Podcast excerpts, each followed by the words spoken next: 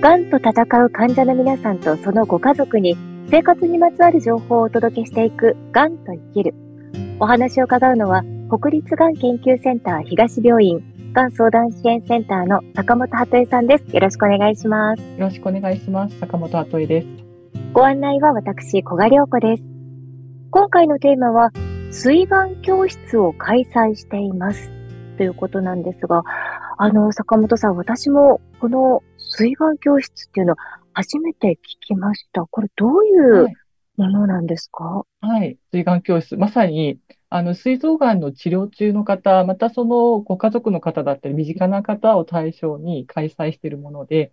あの、遡ると、2007年6月に国立がん研究センター中央病院、今でもいらっしゃる奥坂先生という肝胆膵内科の責任者の先生が、いろんな多職種に声をかけて立ち上げたあの教室です。で、私が勤務する国立がん研究センター東病院では、2011年から開催をしていますし、また、あの、そうですね、この水がん教室、まあ、完全に、あの、開催している施設の、あの、医療者の結構ボランティア的な要素が強い会なんですけども、今はだいたい全国で17カ所ほど開催をしています。はい、ちょっとこの数年コロナの影響で、あの、少し開催を休止しているだとか、多少こう、ちょっと濃淡はありますけれども、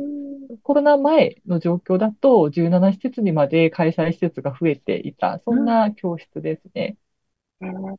あのー、まあ、膵臓がんということなんですが、他にもね、もちろんいろいろながんがある中で、この膵がん教室、どうして膵臓がんの教室なのかって、これは多分膵臓がんっていう病気の特性っていうのが背景にあるんですよね。そうですね。まさにおっしゃる通りで、やっぱり膵臓がんって他のがんの部位と比較しても5年生存率、いわゆるこう長く生きられる期間がですね、あの非常に限られている部位なんですよね。例えば乳がんだとか、あの前立腺がんが今5年生存率が90%超えているような状況の中で、膵臓がんに関しては未だに10%を満たないような、非常に予後の厳しいご病気です。で、また前回の放送でもお話ししたように、治療が、いろんなこう抗がん剤治療がですね、あの入院中心から外来中心のあの医療にこうシフトしてくる中で、昔であればあの入院している病院、病棟で患者さん同士だとか、またあの医療者と結構こう距離感近くですね、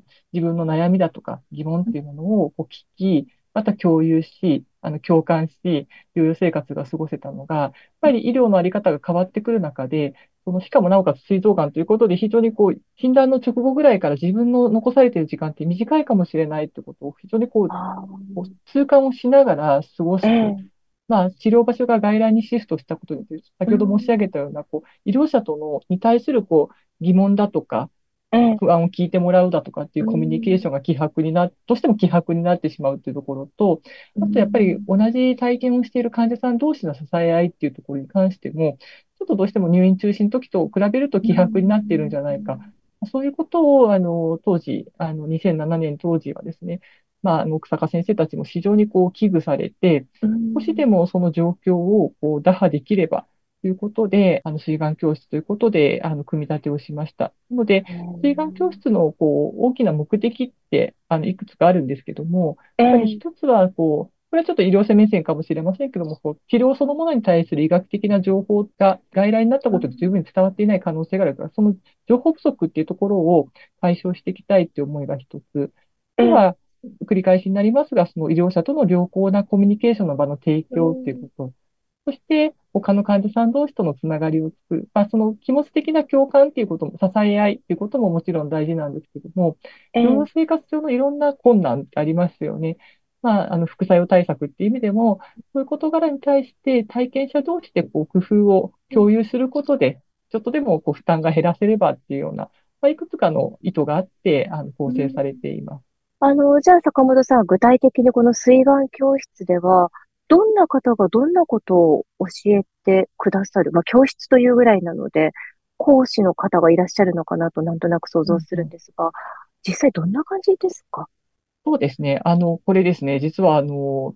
数年前に水眼教室を開催している施設を対象にいろいろ調査をしたんですけども、はい。まあ、非常にいろんなパターンがあって、あの、はい。そのやり方が正しいっていうものがあるわけじゃないんですね。まあ、なのえ、で、今日は、あの、一例として国立がん研究センター東病院がどんなやり方をしているかちょっと紹介をさせていただくと、二部構成になってるんですよ、東病院の場合は。えあの、医学知識バージョンっていうのと、はい。多職種バージョンっていうのがあって、多あ職種バの、ージョン。はい。まあなんか、なんかこう、これどっから見た時の話だって話になっちゃうんだけど、まあいいや、ちょっとわかりやすく言うとそういう二つに分かれていて、あの、はい。医学知識バージョンの時は、えっと、まず簡単性内科の医師が、膵臓がんそのものに対する解説だとか、あと治うん。療の構造を、こう、について解説をさせていただくんですね。はい。で、えっと、その後、緩和医療科の先生が、緩和ケアのことについてちょっと解説をします。で、続いて精神腫瘍科、いわゆるこう、精神、あの、メンタルヘルスの、あの、専門の先生が、え、あの、不安への対処方法っていうことで、ストレスにうまく付き合いながらですね、治療を乗り切え、る、それいうことに関する、こう、アドバイスをさせていうただいていん。て、その後、看護師が生活の工夫っていうところで、生活全般のことを、あの、少し解説させていただいているっていうで、うん。その、えっと、今言った4職種が15分くらい、こう、ミニレクチャーをした後に、え、あの、3、40分、参加者の皆さんと、あと、水眼教室の運営に携わる、いろんな職種ですね。まあ、医師、看護師、薬剤師、ソーシャルワーカー、管理栄養士とかがですね、こう、同じテーブル、5、6人で1チームになるんですけども、に分はい。かれて、ちょっとこう、沢会的な雰囲気でですね、えざっくばらんにー、質疑応答みたいなのをしています。で、そえー、れが医学知識バージョン。で、はい。次の回の時には、多職種バージョン。まあ私たちが多職種バージョンって勝手に呼んでるだけなんですけど、あの、うんうん。えっと、そこのバージョンだと、えっと、先ほど申し上げた簡単性内科の医師がやっぱり膵臓がんのことを、膵臓がんの治療の構造っていうのを解説するのは、あの、変わりないんですけども、えー、その後薬剤師から、まあ、膵臓がんで今実施している治療法でよく出てくる副作用。例えば手足症候群って言って手足が痺れた時にうは、ん。あの、こう冷たい水であんまり炊事しないようにしましょうとか、うん。結構このがんと生きるでもお話ししているようなところを、あの、ちょっと解説をしてくださっえて、ー、あと管理栄養士さんが治療中のお食事の進め方っていうことで、それはい。こそあの、味覚障害だとか、うあの、出た時ん。に、どういうふうな、えっと、お食事の作り方の工夫をすると、あの。少しでも食べづらさっていうところをうん。軽減できるかすごく結構具体的なお話をしてくださってえで、続いてー、ソーシャルワーカーがいろんなこう介護保険のサービスだとか、まあ、自。宅で受けられるようなサービスのお話をさせていただいて、先ほどの申し上げたような医学バージョンと一緒で、やっぱりこう、あの、5、6人の島に分かれてですね、うんうん。ざっくばらんに交流をさせていただくっていう場を持って、え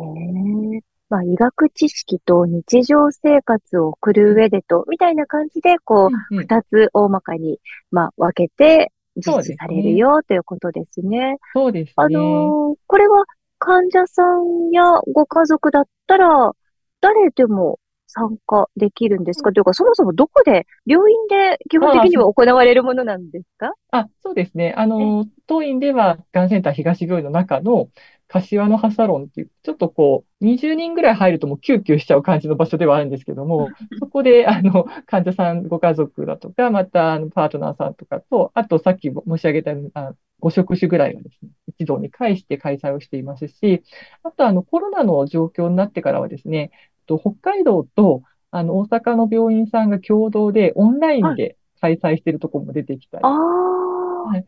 あと、我々の病院では、あの、コロナ禍の中では、えっと、水眼教室のミニレクチャーをですね、YouTube に収録して、あの、YouTube でこう配信させていただいたうり少しこう、あの、やり方、開催の仕方が今少しだけ変わってきていますね。自分やご家族が治療を受けてない病院でも、水眼教室開催されているところには参加できるんですか？うん。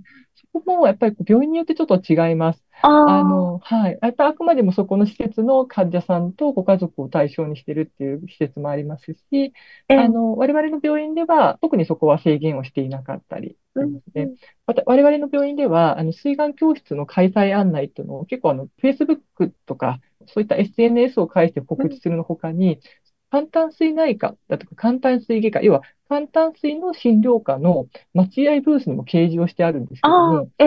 たまたまその開催日にセカンドオピニオンで来てました。病院に来てましたっていう方が、あの、結構普通に我々の病院の水眼教室に出ていかれるんですね。で、それをきっかけにっていうことで、一時期栃木県から毎回、あの、参加してくださってた方がいて。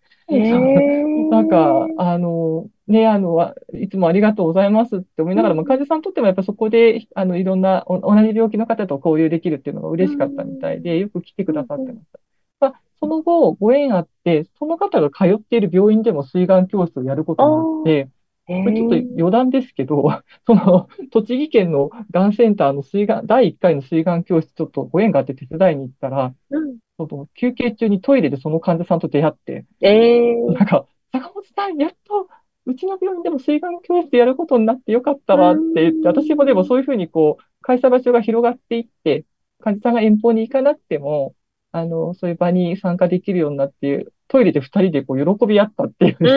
あの、ーん。出来事がありましたけど、まあそこは病院によって違うと思いますが、うんっていうところです。すいません、話がぐるっと回っちゃった。いえいえ。あのー今お話を伺うと、水眼教室って、知識とかはね、一度聞けばなるほどって知って、もうその後ずっとね、覚えておけば自分のものとして習得できますけれども、まあ、何度も来られる方がいらっしゃるっていうのは、つまり患者さん同士の交流の場だったり、それから本当にちょっとしたこう、日々の相談事とかも、その水眼教室でポロッとこう医療従事者の方とかにも、その時々のお悩みもポロッとお話しすることもできるっていうことなんですね。そうですね。あの、本当に私どもの病院、まあ10年以上この水眼教室をやってきて、私もいろんな場面を共に過ごさせていただいてるんですけども、印象深かったことがいくつかあって、一つは、これちょっと笑い話かもしれないですけども、はい。あの、もうい言い出しながら笑っちゃってますけど、あの、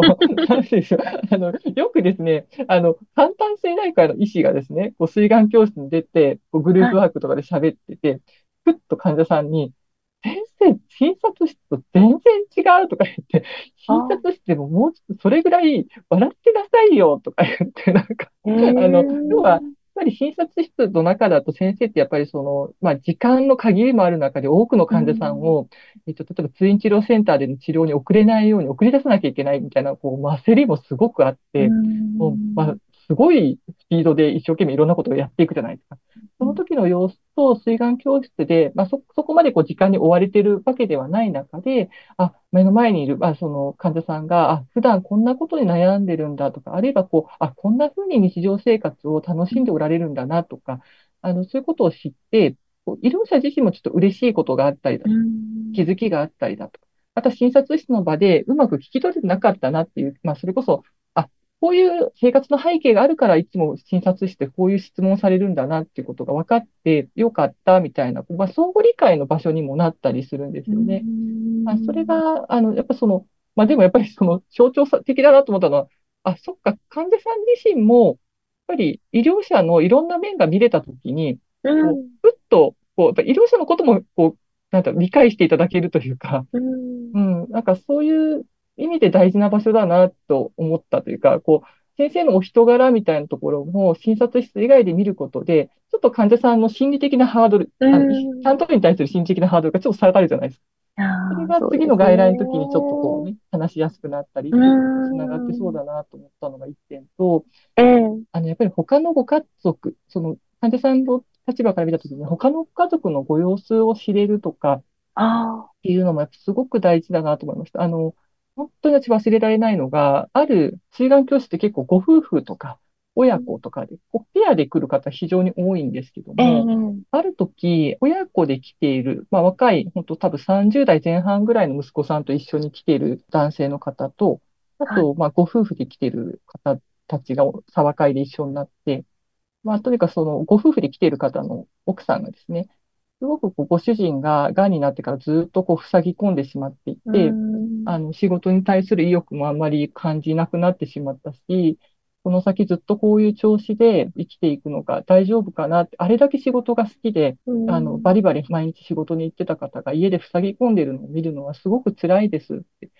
あの、心なしか食事もあんまり取ってくれないし、うん。家族としても不安だし、本人はもっと不安だと思うっていうお気持ちを吐露されたときに、まあ、同じテーブルにいたその親子がですね、おっしゃったのが、まあ、息子さんがまずおっしゃったのが、やっぱりこう、自分も父親が癌になって塞ぎ込んでるのを見たときに、すごく辛かった。すごく息子にとってお父さんは永遠にかっこいい存在でいてほしかったのに、落ち込んでる姿を見てすごくショックだった。うん。だから、まあ、今後もね、やっぱりこう自分も息子、息子の立場だからすると、お父さんには頑張ってほしい。でも一方で、やっぱりこう、その気持ちをぶつけすぎると、やっぱり辛いだろうなって思うようになったからそう、ですね。うんまあ、だからこう、今日は水眼教室に連れてきたみたいなことを言っててですね。うんまあ、それを聞いた患者さんたち、あお二人がですね、かっこいい親父でいたかった、かっこいい夫であり、かっこいいあの親父でいたかったけども、あの、そういうことがやっぱり一変するぐらい癌って怖いものなんだってお話を、その、それぞれのご家族に対して言ったわけですよ。自分の多分、本当だったら自分の妻だとか、自分の息子に普段静かにあの話したかったことかもしれないけども、やっぱり面と向かって言えないことってあると思うんですよね。それを他のご家族に語ることで、自分の気持ちを その場にいる自分の家族にも聞かせるっていうような場面っていうのがあって、なんかすごくうまく言えないんですけど、他人だからこそ言える言葉を、あの、家族にも伝えるっていうですね、なんとも言えない、あの、場になってますね。こう、人の、こう他人の、他のご家庭の言葉だから聞ける。でもそれをちゃんと自分の家族にも置き換えながら、あ、自分の主人もこういう気持ちだったのか、そっか、自分も、あの、もう少し、こう、落ち着いて向き合おうとかですね。こう、家族なりに落とし込んでいけることもあると思うので、まあ、そういった、こう、ピアサポートっていう場で、あの、非常に貴重な場所だなと思っています。本当にピアサポートっていう意味では、患者さんの団体、患者会の役割も兼ねていらっしゃるというね、今お話伺って思いましたが、この膵臓がんに関する患者会っていうのもあるんですよね、またいろいろとね。そうですね。もう日本の中にはですね、あの、パンキャンジャパンといって、真島さんっていう方がですね、代表を務めておられる患者会があります。あの、まあ、非常にその真島さん精力的な方で、あの、膵臓がんのことだけでなく、様々な患者会活動に、あの、あ。貢献されている、あの、尽力されている方ではあるんですけども、まあ、特に膵臓がんの患者会のことでも中心的な活動をされていて、うん。で、水害教室を、が身近なとこで開催されてなさそうだっていう方向けにですね、例えばそのパンキャンジャパンさんが、あの、提供されているコンテンツで、膵臓がんの解説だとか、あるいはその我々のような多職種が生活上でできるようなアドバイスっていうところを、あの動画にして、それをホームページ上で視聴することもできたりするので、あのええそういったものもぜひあの参考にしていただけるといいなと思っています。では、坂本さんのね、今お教えていただいた、パンキャンジャパン。こちらのホームページ、この番組のね、ページからリンクも貼っておきますので、ご確認もいただければと思います。あの、そして坂本さん、他のがんでもこういった教室ってやってるところはあるんでしょうか？そうですね。あの、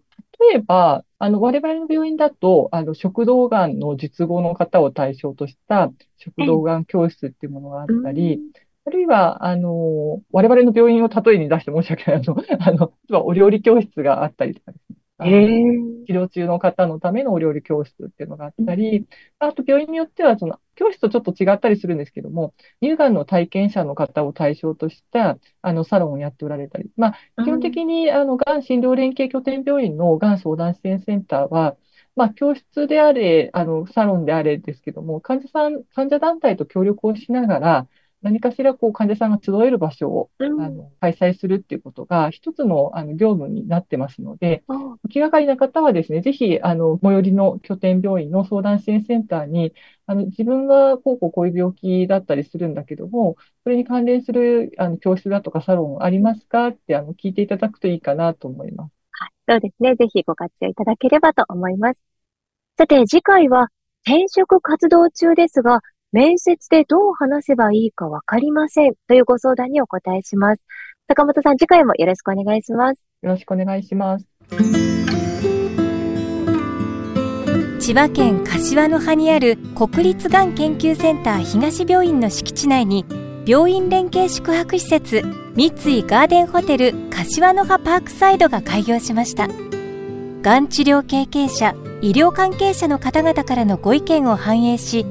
客室にはご要望の多かった電子レンジペットボトルオープナーなどを設置。浴室、洗面台、入り口には治療中の筋力低下に備えて椅子をご用意しました。館内は24時間ケアスタッフが常駐し、国立がん研究センター東病院と連携しながら、ご宿泊時の急な体調変化をサポートします。また、それぞれの方の体調に合わせたお食事を提供するレストランをはじめ、木のぬくもりが感じられ、くつろげる空間で安心して治療に専念できるよう、皆様をお迎えいたします。詳しくは、三井ガーデンホテル柏の葉パークサイド公式ホームページをご覧ください。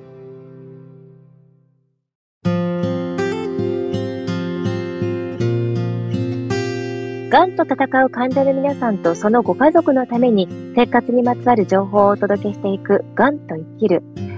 がんの治療と向き合うにはいつも確かな情報が必要ですね。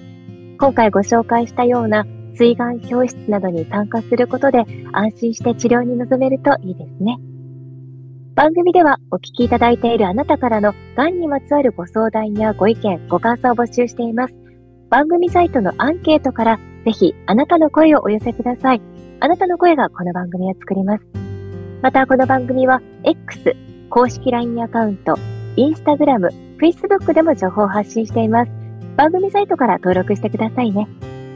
そしてこの番組は Apple Podcast、Spotify、ラジオクラウド、オーディ、YouTube などでも配信しています。